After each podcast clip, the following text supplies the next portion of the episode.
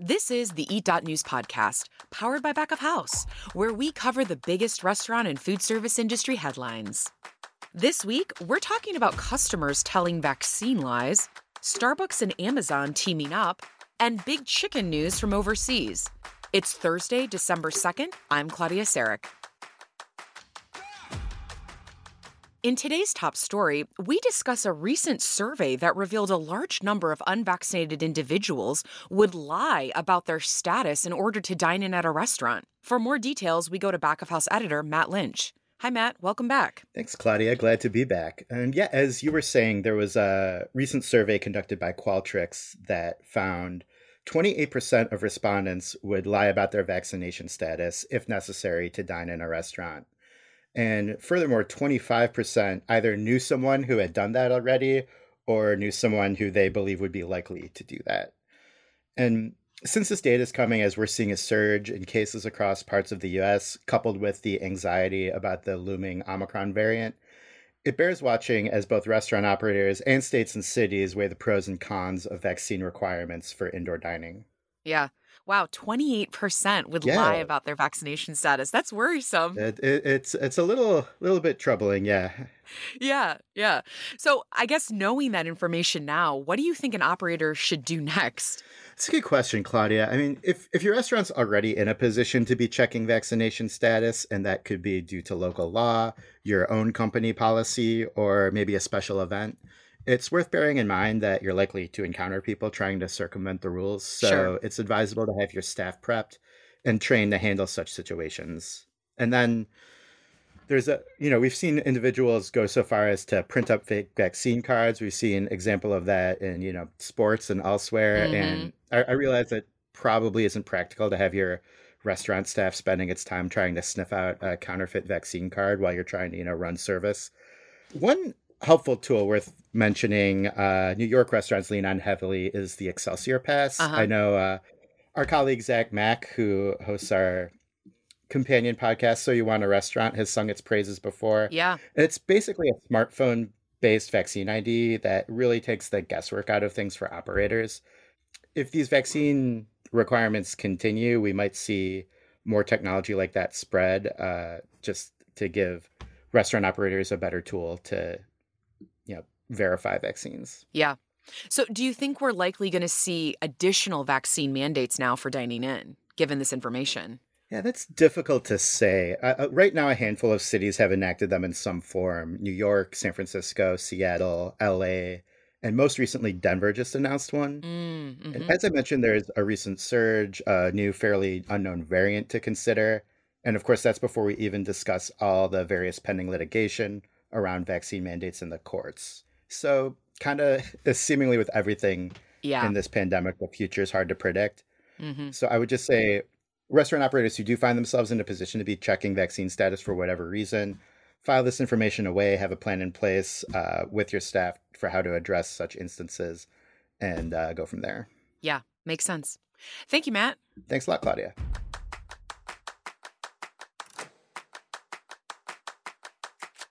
Speaking of the fight over vaccine mandates, Florida Governor Ron DeSantis officially signed a law banning businesses in the state from enforcing vaccine mandates unless they meet certain exemptions. The law is designed to counter the federal vaccine requirements OSHA rolled out earlier this month, which are supposed to go into effect on January 4th. We expect to see continued legal maneuvering among states looking to oppose the federal vaccine mandate. It's hard to keep track of DoorDash lawsuits these days, but after three long years, one of them is finally settled. The delivery app giant and the San Francisco Office of Labor Standard Enforcement have reached a fair compromise regarding unfair treatment and hoarding wages from its couriers, for which DoorDash will pay a $5.3 million fine. That's OLSE's largest settlement in its 25 years minus $187,000 in OLSE legal fees, the rest will go into the pockets of 4,500 affected couriers, an average of about $1,100 per worker. At the end of November, Uber will put Eat Pass in park to make way for the new Uber One, a subscription bundle for rides and grocery and food delivery. Members will shell out $9.99 monthly or $99.99 annually for unlimited access and some perks, which include 5% off discounts for eligible rides and deliveries, an unlimited $0 delivery fee on $15 plus food orders and $30 plus grocery orders, and priority access to all exclusive promotions and invite only experiences. In even more third party delivery news, Grubhub is making it easier for restaurant operators to manage menus using their point of sale systems by partnering with Deliverect, an online ordering platform that works with more than 12,000 restaurants in 30 markets. The platform specializes in integrating third party delivery apps directly with POS systems in order to simplify the orders and menus from their own system. As companies continue to experiment with cashierless checkout technology, Starbucks and Amazon announced a partnership in which they will open a fully cashierless location called Starbucks Pickup in New York City, with more locations on the way. The locations will offer the full Starbucks menu along with a series of grab and go items like salads and baked goods.